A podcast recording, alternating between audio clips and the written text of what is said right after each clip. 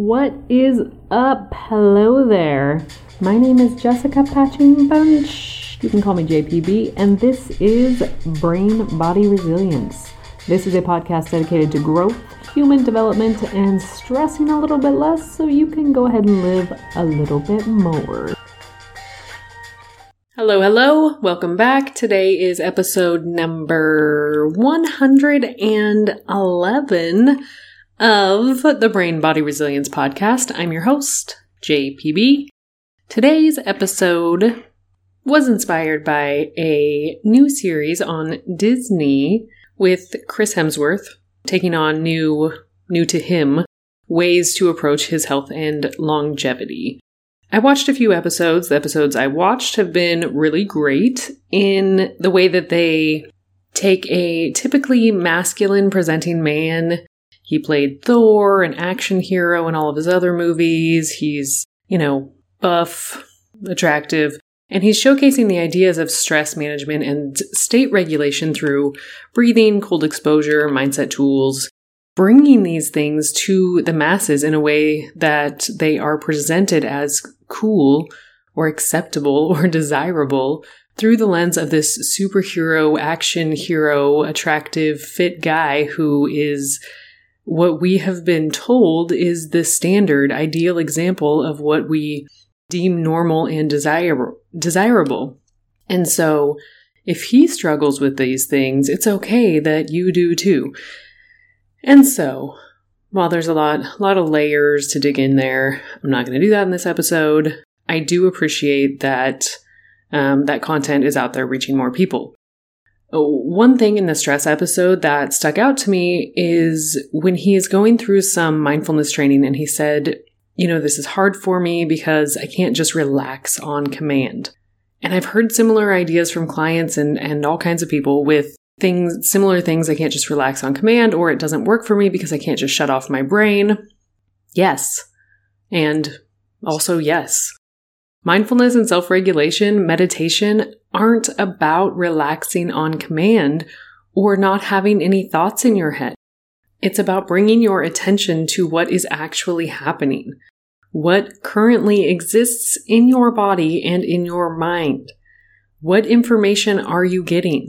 Because until we recognize what currently exists, we can't begin to manage our mind or our thoughts or choose the response we want to have instead of reacting from a place of dysregulation or autopilot. This can be really hard when we've been taught that some emotions and feelings and thoughts are acceptable and others are not. I will say it again if you have the capacity, it is meant to be. It's how we choose to respond to what exists that makes the difference. And listening to your body while it is sage advice it's very much a learned skill, and it's not just something we inherently know how to do, especially when detaching and ignoring have been useful coping tools to keep us safe from pain. It's just about paying attention and then choosing to allow what exists to actually just exist without trying to explain it away or turn it into something that, you know, it's not or pretend it's not there because it's too hard to deal with. And yes, it can be super fucking hard. I say it's just about paying attention, and it sounds simple. Something can be simple and not easy. Lots of things are simple and yet not at all easy. I just started doing some um, parts integration work with my therapist, and I am learning to listen to my body, but also very much still in a space where my therapist will ask, you know what is what is what are you feeling? I'm like i don't know. Am i just making this shit up? I don't know which is the issue i'm learning i'm learning to know i'm learning to listen.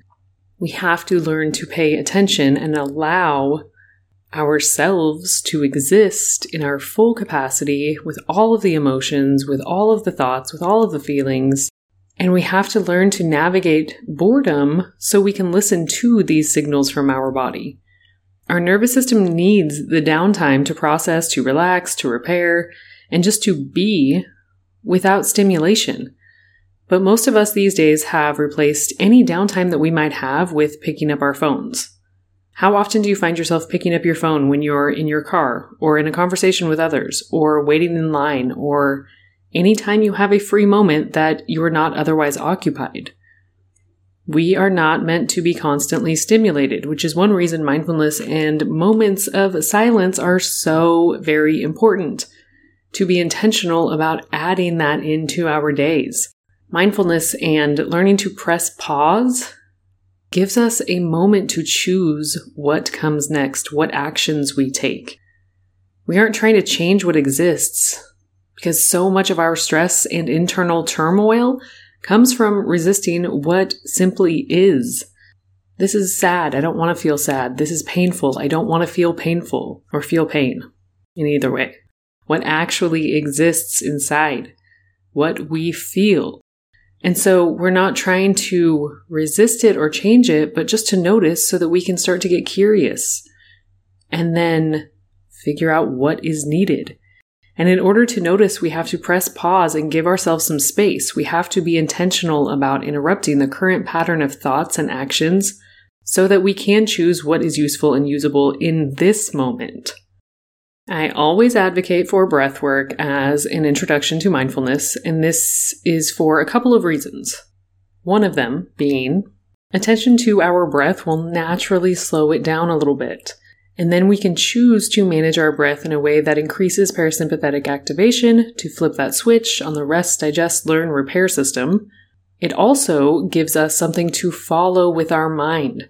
So if we're paying attention and being mindful of the breath, what it feels like as it enters the nose, as the breath goes down into the throat and into the chest, past the chest into the abdomen, and then seeing how far that breath can go into the pelvic floor, and following it all of those places back out of your body as well.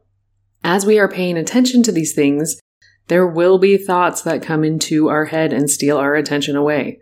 The moment we notice that we're thinking about whatever it is, that is a win. That means that we are being mindful. If we notice that our thoughts have strayed and we're, we're daydreaming about something else, we can choose to shift our focus then back to the breath over and over and over until the gaps between our thoughts become a little bit longer and we notice a little bit sooner. What won't help is trying to force those thoughts away. This will just make them stick around longer because we know that what we give our energy to will grow and, and demand our attention more. So, this practice of mindfulness both slows the heart rate and helps to balance the nervous system, but it also calms the mind and trains our focus.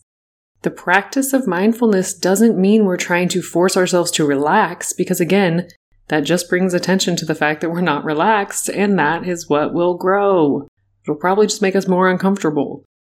So think of it like allowing instead of pushing. We're not pushing this thing, forcing it. We're letting go of the resistance we already have and allowing a release. And so, in summary, my friend, we're not trying to force ourselves to relax.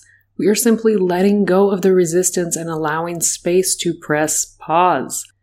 And then learn to be with a little bit of boredom, which might be a little bit of discomfort as well so that we can choose to create space, press pause, and then choose what our next response is. A note here, because it needs to be said.